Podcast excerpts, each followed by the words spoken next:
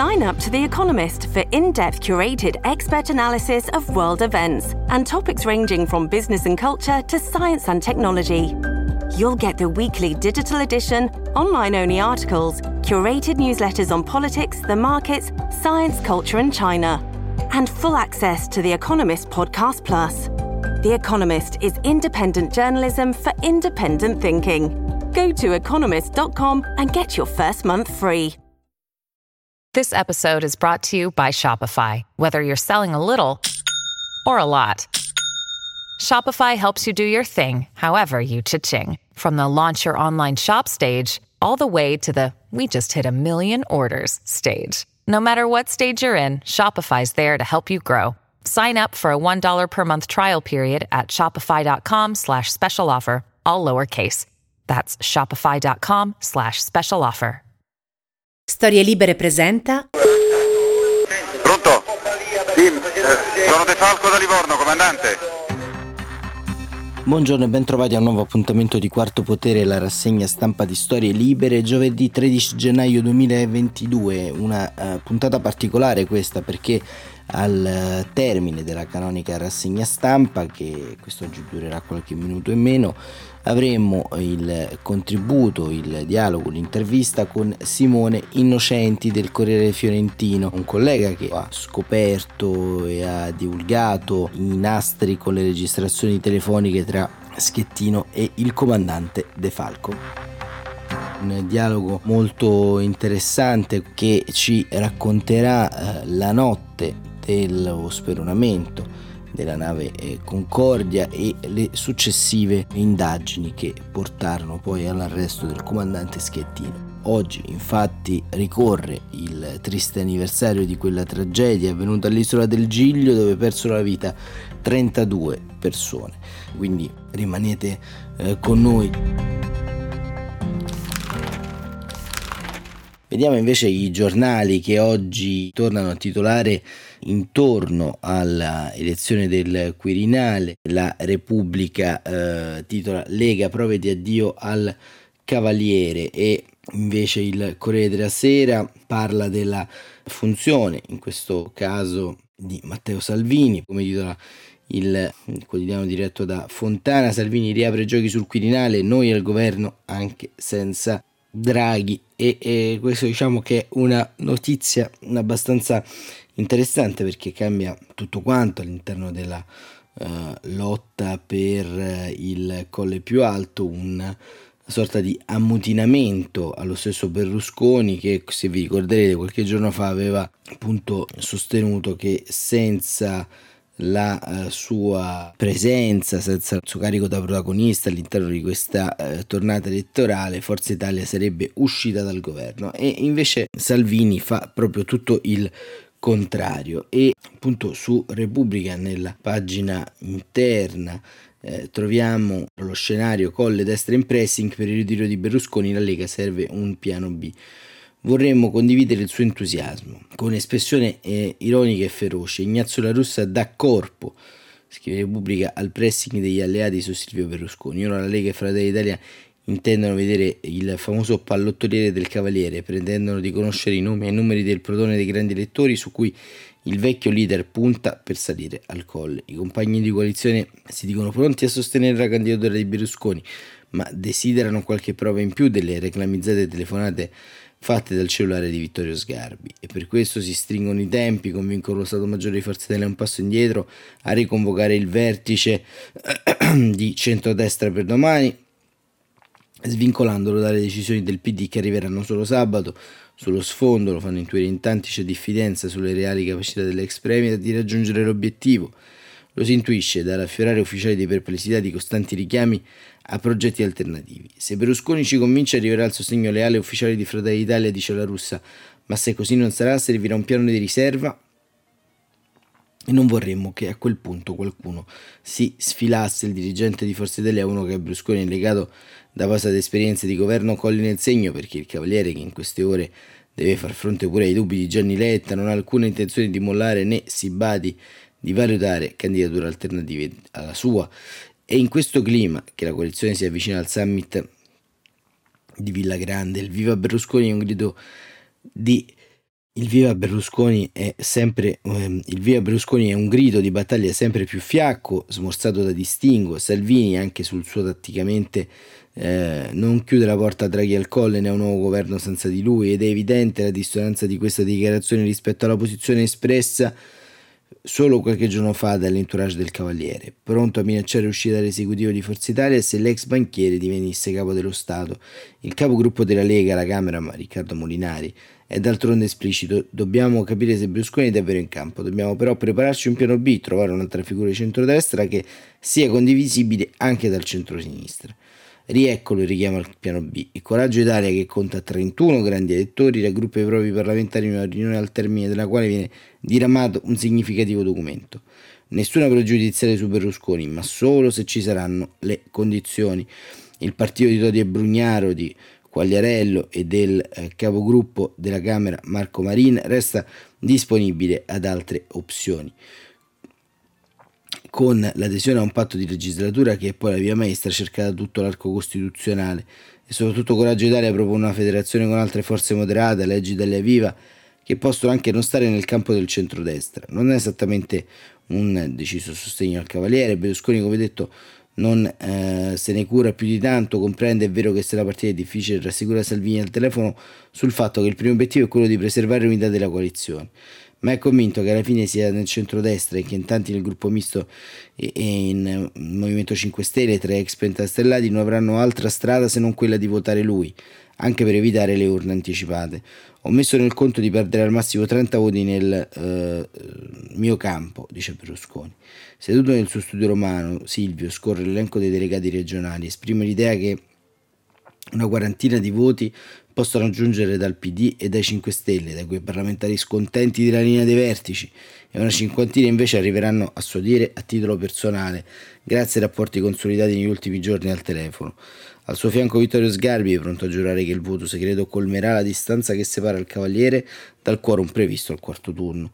E poi c'è la benedizione internazionale, quell'appoggio dai vertici del, del PPE che Berlusconi ha sottolineato a più riprese e che è pronto a sbandierare ancora martedì e mercoledì quando sarà a Strasburgo per la commemorazione di Sessoli e l'elezione del nuovo Presidente del Parlamento europeo. L'ex Presidente del Consiglio prosegue nella sua mission, non curante del fatto che tanti attorno a lui si aspettino più di un'opportunità e che ora rappresenta un ostacolo. Così appunto Repubblica eh, riassume un po' quello che eh, diciamo eh, è un po' il, il, il tema di, questi, di queste ore, ma Concetto Vecchio ci dà un altro importante retroscena, lo troviamo a pagina 5 di eh, Repubblica sempre, perché Mattarella resiste alle spinte verso il bis e titola Rebus sulla prorogazio. Quando il 3 febbraio scadrà il settennato potrebbe ancora non esserci un nuovo presidente, anomalia sfiorata nel 71 all'elezione di Leone. Il bis, il bis, nella nebbia fitta che circonda l'elezione del Presidente della Repubblica si fa largo, scrive Concetto Vecchio, l'invocazione di una buona fetta dei 1009 grandi elettori. Mattarella, salvaci tu. È un umore che torna a crescere, la soluzione più facile, più comoda. Sarebbe bellissimo, ha detto il segretario del PD Enrico l'altra sera in tv da Floris, il salvagente per un Parlamento incapace di fare sintesi quanto Basta sia la confusione, lo si deduce dalle dichiarazioni di Matteo Salvini ieri alla Camera. Avrete un nome entro 15 giorni, ha detto. Peccato che le votazioni inizino già il 24 gennaio. Segno che le prime tre vengono date per perse. Al Quirinale non hanno cambiato idea. Sergio Mattarella resta fermamente contrario ad una rielezione. Ci vorrebbe davvero un contesto straordinariamente drammatico che nessuno si augura e l'unanime sostegno delle forze che appoggiano Draghi per fargli cambiare idea. Ieri al Colle non è passata inosservata la presa di posizione del capogruppo Riccardo Molinari che ha di nuovo escluso i voti della Lega per un bis, come del resto praticata da tempo Giorgia Meloni. Nella sua indisponibilità si mischiano ragioni costituzionali e morali. Tuttavia questa fermezza si scontra, scrive Concetto Vecchio, con la confusione attuale. Si rischia di arrivare alla vigilia del voto senza una proposta concreta, specie se Berlusconi non si farà da parte. È già successo negli ultimi 50 anni tre volte, nel 71, nel 78 e nel 92. Giovanni Leone nel 71 venne eletto dopo 23 scrutini, Pertini e Scalparo dopo 16, lungaggini che oggi col Covid appaiono improponibili. Il paese si ribellerebbe. Cosa succede se entro il 3 febbraio, quando scade il settennato, non è stato ancora eletto il successore di Mattarella? Rimane in carica in prorogazio il, di, il tempo di attendere l'insediamento del nuovo capo dello Stato oppure si dimette prima e a quel punto subentrerebbe la Presidente del Senato Maria Elisabetta Casellati? Nessuna decisione è stata presa, si stanno esaminando le due opzioni, ma la sensazione è che in questo momento di crisi le dimissioni anticipate rappresenterebbero simbolicamente un colpo mortale al Paese. Come ricorda il costituzionalista Francesco Clementi, docente all'Università di Perugia, scrive Vecchio, non c'è mai stato bisogno di una prorogazio. Tutti i presidenti sono stati eletti dalla scadenza naturale del mandato e di quello uscente.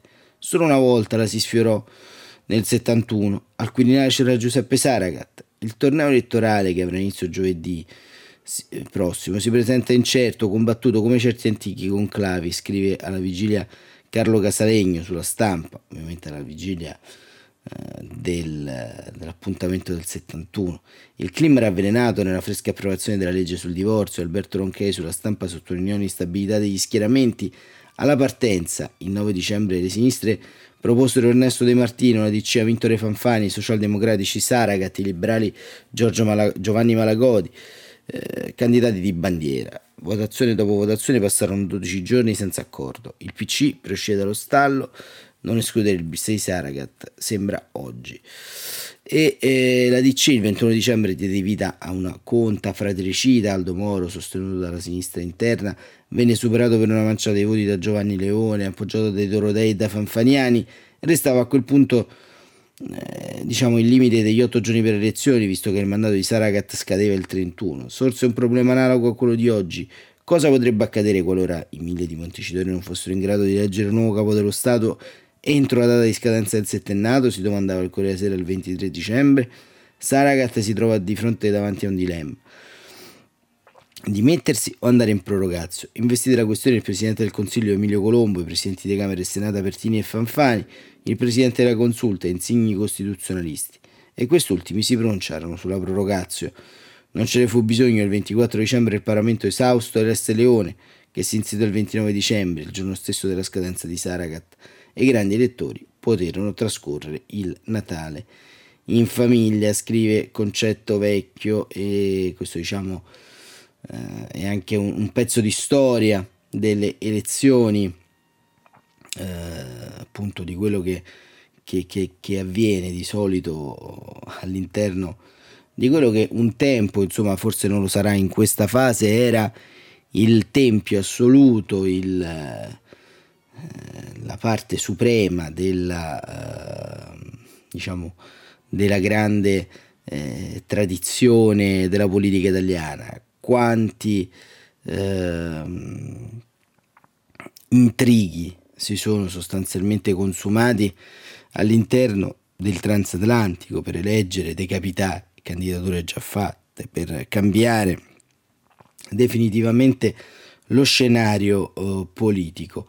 E, e, mm, e quindi sostanzialmente eh, la eh, questione eh, della successione a Sergio Mattarella è anche una questione vogliamo dire geopolitica sostanzialmente quindi eh, geopolitica eh, delle appartenenze ma soprattutto geopolitica della forma che il paese prenderà nell'arco dei eh, prossimi giorni. Perché vedete l'elezione del capo dello Stato anche se non determinante per la vita eh, pubblica del paese, insomma, diciamo, i ruoli sono di garanzia, sono di indirizzo costituzionale, sono di eh, dialogo tra le forze politiche in campo, quindi punti di caduta immediati non ne avremo, ne avremo di più in caso di dimissioni di Mario Draghi, per farla breve, però diciamo di solito il paese assume la forma del proprio Presidente della Repubblica.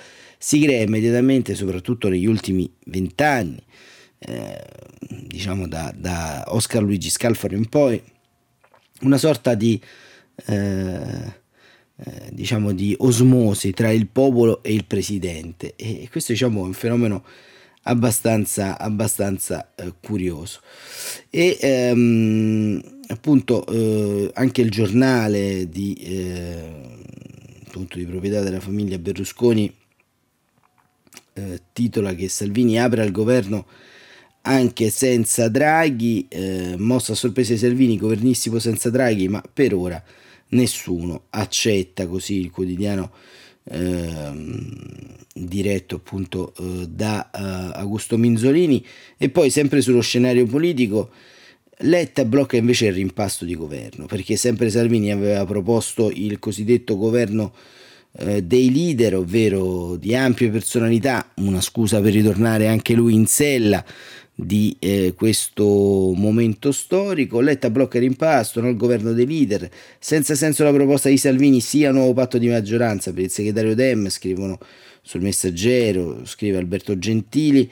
L'emergenza Covid può spingere verso il bis di Mattarella e salvare Draghi. Ricoletta, una volta chiusa la partita del Quirinale, scrive Gentili con un accordo di unità nazionale, chiederà un nuovo patto di governo fino al 2023. Il segretario Dem, che sabato riunirà la direzione, non ha però alcuna intenzione di accettare la proposta di Matteo Salvini di un mega rimpasto con l'ingresso di tutti i leader di partito nella esecutivo guidato da Mario Draghi per rafforzare il governo alzandone il livello politico e dunque sostenere al meglio il Premier, come spiega il leader leghista, un'idea che Letta definisce senza senso. Questa proposta, afferma il Nazareno, nasce dalla difficoltà di Salvini, che quasi alla disperazione, a causa della candidatura di Berlusconi, che ha innescato uno stallo di trattativa, ha deciso di tirare la palla in tribuna. Segue spiegazione. Pensare che Letta, Conte, Salvini, Tajani entrino nel governo una fesseria. È irrealistico credere che nell'anno che precede le elezioni i segretari di partito stiano al governo rinunciando a fare campagna elettorale. Però a Nazareno non chiudono affatto la porta alla trattativa, tanto più che in queste ore sono state accolte con molto interesse le dichiarazioni del capogruppo Maurizio, scusate, Riccardo Molinari, che ha parlato di piano B con, con un'archiviazione della candidatura di Berlusconi e quella dello stesso Salvini, pronto a garantire il sostegno della Lega, a prescindere da chi sarà il premio. Parole interpretate dai vertici del PD come un possibile via libera della Lega all'ascesa di Mario Draghi al Quirinale, e con l'archiviazione della candidatura di Berlusconi sappiano che il Cavaliere si è molto arrabbiato, se sono rose fioriranno. E così eh, Alberto Gentili fa anche questo eh, ritratto di quanto avviene in casa eh, Dem. E, e, questo diciamo è, è appunto il, il, il, grande, il, grande, il grande tema insomma intorno a a quello che, che sta accadendo. E apriamo velocemente anche la pagina di politica estera, abbiamo ancora qualche minuto prima di dare eh, la parola a Simone Innocenti del Corriere Fiorentino su invece l'anniversario della Costa Concordia. I notiziari, eh, scrive Daniele Raineri, della sera del network dei televisivi che contano in America, che assieme fanno quattro volte gli spettatori di raccolta a tutte le altre tv tra il 1 ottobre e il 25 dicembre hanno dedicato all'Afghanistan 21 minuti, scrive il giornalista del Foglio. Lo scrive perché, secondo uh, Daniele Rainieri, Joe Biden sta vincendo la cinica scommessa sull'Afghanistan. L'attenzione degli americani sul tema è tornata a zero. Quest'estate, come tutti ricordiamo, la presa di Kabul da parte dei talebani grazie alla ritirata improvvisa delle truppe americane fu una notizia che creò nel mondo e negli Stati Uniti un picco molto intenso di attenzione. Infatti tra l'agosto e il settembre i minuti dedicati all'Afghanistan furono 427, 75% dei quali trasmessi da agosto, secondo Tyndall Report che ehm, analizza i notiziari della sera sin dal 1998. Poi l'attenzione è precipitata quasi a zero, i 10 servizi apparsi sui principali canali americani tra l'altro non affrontano il tema della carestia che in queste settimane sta travolgendo il paese, il 90% degli afghani non ha abbastanza cibo per arrivare in fondo all'inverno, o il tema degli attacchi dello Stato islamico che colpisce ogni giorno e quindi dimostra un livello preoccupante di organizzazione e di potenza. Quattro storie erano good news che raccontavano degli sforzi americani per aiutare alcuni rifugiati afghani ad adattarsi alla nuova vita negli Stati Uniti o gli sforzi per trasferire altre persone ancora in Afghanistan. Una quinta storia trattava di un'iniziativa per aiutare alcune ragazze afghane a completare un corso di coding per computer.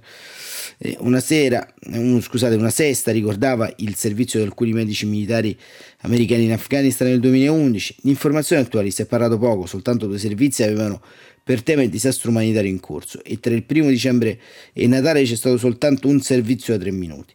A essere precisi ci sarebbe da scrivere che gli Stati Uniti l'attenzione sul tema non è precipitata a zero, ma è tornata a zero. In tutto il 2020 infatti ci furono soltanto 5 minuti dedicati all'Afghanistan, tra gennaio e marzo del 2021 nulla, 0 minuti. Poi i notiziari cominciarono ad accorgersi che qualcosa stava andando male perché tra aprile e luglio i minuti salirono a 82. Non abbastanza perché alla fine la capitolazione di Kabul arrivò con una sorpresa per la grande parte del pubblico americano. Questi dati sui notiziari sono un campione molto rappresentativo del calo di attenzione da parte dei media americani. Se l'amministrazione Biden scommetteva che il ritiro dall'Afghanistan sarebbe stato brutto e traumatizzante, però sarebbe stato dimenticato in poco tempo e sulla buona strada per vincere la scommessa. Alla fine il messaggio passato è che con i soldati americani non sono più impegnati a Kabul che cosa sta succedendo in Afghanistan, dove ogni giorno ci sono attentati dello Stato islamico, segno di una pericolosa ascesa, e dove gli afghani sono vittime di una destabilizzazione senza precedenti, non interessa più scrivere neri, per ora almeno, perché di questo primo passo ehm, i notiziari dovranno tornare a occuparsi dei talebani. Questo tipo di crisi così virulento tende a tracimare dai confini nazionali, scrive eh, eh, eh, Raineri. E, ehm, c'è invece un, un guaio um, che eh, ci racconta il giornale, tra gli altri, eh, e anche il messaggero su Boris Johnson che si sta abbattendo perché Boris Johnson è al centro di accuse da parte della eh, stampa eh, nazionale eh, per dei parti eh, avvenuti su delle terrazze londinesi eh, durante il lockdown. Boris si scusa per i parti ma non convince nessuno e tutti chiedono le dimissioni, scrivono Gaia Cesare, Erika Orsini, Boris e Andrea Guai all'inglese per parti e donne. E questa è un po' anche un po' la somma che fa il giornale. È sopravvissuto fin qui l'emergenza covid scrive Gaia Cesare alla crisi del carburante legata alla Brexit allo scandalo per la ristrutturazione di Downing Street e a quello che sui favori dell'ex amante Jennifer Arcuri ha superato indenne le conseguenze del discorso improvvisato su Peppa Pig e la perdita dopo 200 anni dello storico seggio conservatore del Nord Shorefire, ma stavolta Boris Johnson, 57 anni e due anni e mezzo primo ministro del Regno Unito e leader che ha traghettato Londra fuori dall'Unione Europea dopo aver stravinto le elezioni, rischia davvero grosso per il Partygate, lo scandalo per la festa tenuta il 20 maggio 2020 nel giardino di Downing Street, nonostante il paese fosse in lockdown e i cittadini, ai cittadini fosse vietato di vedere anche all'aperto più di una persona alla volta. Il pericolo del primo ministro britannico. Venga defenestrato è reale e sempre più serio, persino dopo le scuse offerte ieri da Bojo al Parlamento. A chiedere le dimissioni non è più solamente il leader dell'opposizione laburista Keir Starmer, ma anche apertamente alcuni colleghi tori, tra cui il deputato William Bragg, convinto che Johnson stia danneggiando la reputazione del partito e persino i leader dei conservatori di Scozia, Douglas Ross, oltre la metà dei deputati del Parlamento scozzese. Le parole di Johnson o Westminster non sono piaciute a molti e sono sembrate l'ennesima strategia del Premier, scusarsi per non scusarti. Boris ha offerto in primo momento le sue scuse di cuore per aver partecipato all'evento al quale sono state invitate un centinaio di persone, anche se presenti erano una trentina, tra cui il capo di governo e la loro fidanzata Carrie Simmons. So che molti hanno sofferto, dice Boris Johnson, e perso persone al loro care, per questo mi scuso a nome del governo. Capisco la rabbia verso di me e il mio staff, ma non per non aver rispettato regole che noi stessi abbiamo imposto, ha detto Johnson, salvo precisare che credo si trattasse di un evento di lavoro che potrebbe tecnicamente rientrare nelle linee guida anche se milioni di persone non la vedrebbero così. Per provare la sua buona fede, il Premier ha spiegato di essersi fermato una ventina di minuti per poi tornare in ufficio a fare il mio lavoro. Parole che non sono mai piaciute in primis ai parenti delle vittime di Covid. Non contento di prendere a calci nei denti le famiglie in lutto come la mia, infrangendo le regole a lui stabilite e poi mettendoci al riguardo, ora sta prendendo per scemo il pubblico britannico, facendo finta di non sapere che fosse una festa, ha commentato Anna Brady, portavoce dell'associazione delle vittime del Covid. A seguire sono arrivate le reazioni ben più preoccupanti per il Premier di molti esponenti Tori e soprattutto la ribellione interna dei deputati conservatori, la vera minaccia della permanenza di Johnson a Downing Street. E vedremo appunto eh, quello che accadrà intorno a eh, questo eh, evento che eh, ha tutto il segno di eh, essere qualcosa che non passerà eh, così facilmente nella carriera e nella storia politica di Boris Johnson.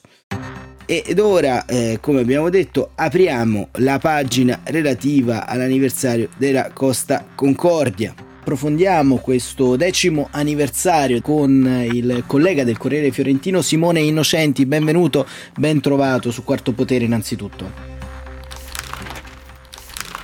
Grazie intanto Max e buongiorno a tutti. Allora Simone, eh, tu eh, sei stato uno dei tanti eh, giornalisti che è eh, accorso immediatamente sul luogo eh, dell'incidente e però rispetto diciamo agli altri colleghi eh, hai portato a casa, come si dice, un, uno scoop all'epoca, ovvero hai divulgato e reso pubbliche quelle conversazioni che di fatto hanno strutturato parte del procedimento giudiziario contro il comandante Schettino in cui il comandante De Falco eh, cercava appunto di eh, richiamare agli ordini eh, un, eh, diciamo, un uomo che in quel momento stava abbandonando la nave che affondava. Allora raccontaci innanzitutto in presa diretta quei giorni e raccontaci che cosa rimane e che cosa ha insegnato la tragedia della Concordia sia al sistema informativo che forse anche al territorio, all'isola del Giglio, insomma alla Toscana? Guarda, quei giorni furono particolarmente concitati, cioè è stata un'enorme storia. Poi dieci anni dopo, piano piano, uno rimette anche il, il puzzle, no? crea il puzzle. È stata una roba enorme, c'erano 4.000 persone su, su quella nave, fu, fu un lavoro fu un'inchiesta mostra da questo, da questo, punto di vista e fu velocissima e con una tenuta fino alla Cassazione eh, molto forte, cioè tu, tutte le ipotesi accusatorie furono poi confermate, ma insomma ci, ci, fu, ci fu, di tutto in, in, in, questa storia, non fu solo una storia di, di, di, di naufragi, fu, fu una storia di morte, fu una storia di un rischio di disastro ambientale. Intanto l'inchino ce lo siamo tolto, se prima non si poteva, cioè veniva tra virgolette tollerato, se lo fai, diciamo, no, come normale che sia nel 2021 d.C., no, no, non, è che va, è che va tanto, che va tanto bene. La cosa insegnato alla Toscana? Beh, intanto com- come, come, si fanno le, le indagini serie in maniera rapida e veloce Voglio ricordare che in Toscana una, c'è stata una tragedia, quella di Viareggio, come dire, non è stata così rapida, mettiamola così, ma lì c'era un magistrato a coordinare un'inchiesta, qua ce n'erano cinque in, buon, in buona sostanza, cioè ci fu un impegno fortissimo da, da questo punto di vista. Cosa ha insegnato al sistema informativo? Non lo so, perché insomma voglio dirti, eh, io ho fatto quello che, che, che dovevo fare, poi quella conversazione è diventata il simbolo di, di, di, un, di, una tragedia, è diventato anche un, modo di dire, ma non è che ho fatto solo questo, poi ho fatto veramente di tutto di più e l'ho fatto in, questa storia sempre per primo, non lo dico per, per vanto, ma come dire, ci sono, dire, ci sono le posizioni di giornale che, che, che, che parlano al, al, al posto mio. Insomma, questa roba l'ho fatta un po' come te che hai fatto una roba enorme, giornalisticamente parlando, che è l'inchiesta eh, sul, sul, sul, Vaticano, forse una de, de, delle pagine più alte di giornalismo a livello mondiale. Insomma, questo, questo, esagerato, questo, ma eh, stiamo parlando, stiamo parlando di, di, te, ovviamente. Quindi, eh, eh, diciamo, ho, ho, ancora qualche domanda da farti, quindi non te la cavi andando a parlare delle inchieste degli altri. Eh, diciamo, uno dei pregi. Eh, di chi eh, come te è cresciuto all'interno della eh, nera locale, della cronaca giudiziaria, è quello diciamo che si eh, cerca sempre di mettere il proprio personale giornalistico un gradino sotto rispetto alle notizie. Eh, quella eh, conversazione, ovviamente, quel salga a bordo cazzo, vada a bordo cazzo, insomma, che è diventato il, eh, il mantra, forse, e forse anche il manifesto di un eh, pezzo di paese che in qualche modo ha il senso del dovere, ha il senso delle istituzioni, mentre un altro pezzo, insomma, cerca di eh, egoisticamente mettersi in salvo. Ecco, la tragedia della Concordia, eh, eh, almeno eh, da eh, fruitore esterno, da colui, insomma, operatore di informazione che ha ascoltato il vostro racconto e quello di tanti altri colleghi, eh, forse è stata anche la, la prima tragedia visiva della nuova epoca dell'informazione. Questa nave reclinata su un fianco, l'isola del Giglio eh, e, e, tutto quanto questo diciamo ha creato uno stato empatico che dura tuttora, sono passati dieci anni ma eh, sostanzialmente, nonostante ci siano state purtroppo tragedie più gravi nella nostra storia, questo ha determinato un prima e un dopo. Come te lo spieghi? Bah, guarda, intanto perché è un'isola e l'isola è, come dire, nell'immaginario una, come dire, un richiamo fortissimo. Non naufragò solo una nave, ma su quella nave naufragò un continente, cioè c'erano giapponesi, spagnoli, tedeschi, eh, americani, israeliani, eh, italiani, c'erano tutte le, le, le, le, c'era una rappresentanza, era una rappresentanza mondiale. Questo, come dire, fu una storia che coinvolse il mondo intero, che magari non voleva, perché mi rendo conto magari se, se la segui dalla Spagna, una storia del genere, perché c'hai un sacco di, di, di, di come dire, di croceristi spagnoli, diventa un problema. Quindi tutto il mondo si ritrovò potenzialmente, eh, come dire, crocerista, tra virgolette, perché probabilmente c'erano molti connazionali a bordo. Questo da un lato. Dall'altro perché eh, le navi hanno un sistema che è eh, paragonabile a una grande microspia, cioè tutto quello che accade dentro la plancia di comando viene registrato e fonoregistrato e addirittura video registrato. Quindi tu avevi, come dire, più o meno eh, il film, passami questa, questa cosa che, che, che, è orrenda. E questo è un dato di fatto fortissimo. L'altro erano le, le, le telefonate, cioè è, è, è come avere un'intercettazione durante, eh, la, la, la, durante un reato, anche questo è, erano documenti fortissimi. E poi c'erano i primi filmati de, de, di chi era all'interno, ancora non era così eh, dire, diffuso il cellulare, ma già iniziavano a girare. Poi c'erano i social che replicarono all'inverosimile le storie dei, dei, di, di alcuni passeggeri, cioè qua era un, una roba mostra, l'inchiesta questo fece, questo fece, ricostruire quel mondo, una roba en- enorme insomma. Ecco, eh, tu hai detto alla DN Kronos che hai ritrovato quell'audio nell'auto, ecco, questa è, diciamo, è una delle tante cose che, che, capita spesso a noi giornalisti, no? Nel senso, quei, i doni che ci vengono fatti da, dalle fonti, dal, diciamo, dal, dal destino, insomma. Eh, ecco, quello è... Dal destino. Eh, esatto, quello è, è, è, interessante, insomma. E che cosa hai pensato quando ti sei trovato quell'audio in macchina poi? Perché questo è un, è un tema anche interessante, no? Che ho pensato? Ho pensato che era un dono e come tutti i doni dovevo, tra virgolette, gestirlo bene perché come poi tu sai meglio di me, va incontro a determinate reazioni o controreazioni. Quindi eh, dopo le verifiche l'unica, diciamo, l'unica, preoccupazione fu quella di non, eh, di non mettere a repentaglio chi quel dono fece, come intanto spedendolo da, da un computer che non era il mio, eh, in un luogo ovviamente dove non, non potevo, su un computer in cui non potevo essere registrato, su un altro computer di un collega della redazione, nemmeno quelli de- della redazione perché mi feci tutti i, i film e le ipotesi, e poi come dirti prendere quella benedetta chiavetta e frantumarla in 18 milioni,5 di pezzi e spargerli per mezza Grosseto, per cui insomma era, era problematico eh, ricostruirla, cioè pensai a questo, insomma, questo fece.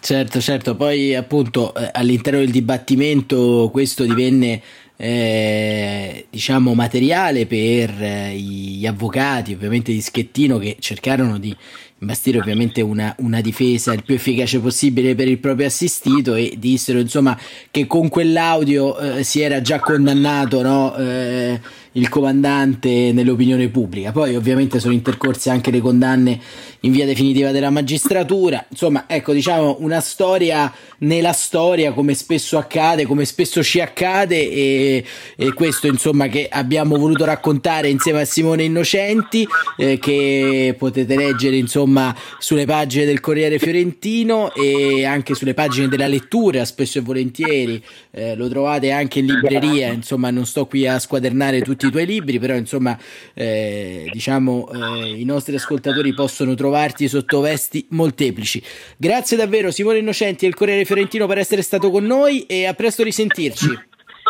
Grazie a te. Bene, quarto potere eh, per oggi termina qui con questo inserto speciale che ci ha aiutato appunto a entrare in qualcosa eh, che tutti quanti noi abbiamo ricordato, vissuto e in qualche modo sentito sulla nostra pelle che difficilmente ci toglieremo dagli occhi, quel naufragio incredibile, impossibile eh, per un eh, posto come l'isola del Gil. E Quarto Potere torna domani mattina alle 7.45. Grazie davvero per essere stati con noi, grazie davvero per la costante attenzione, il costante affetto che via via manifestate per questa rassegna stampa. Ci sentiamo domani mattina come sempre alle 7.45. Grazie ancora.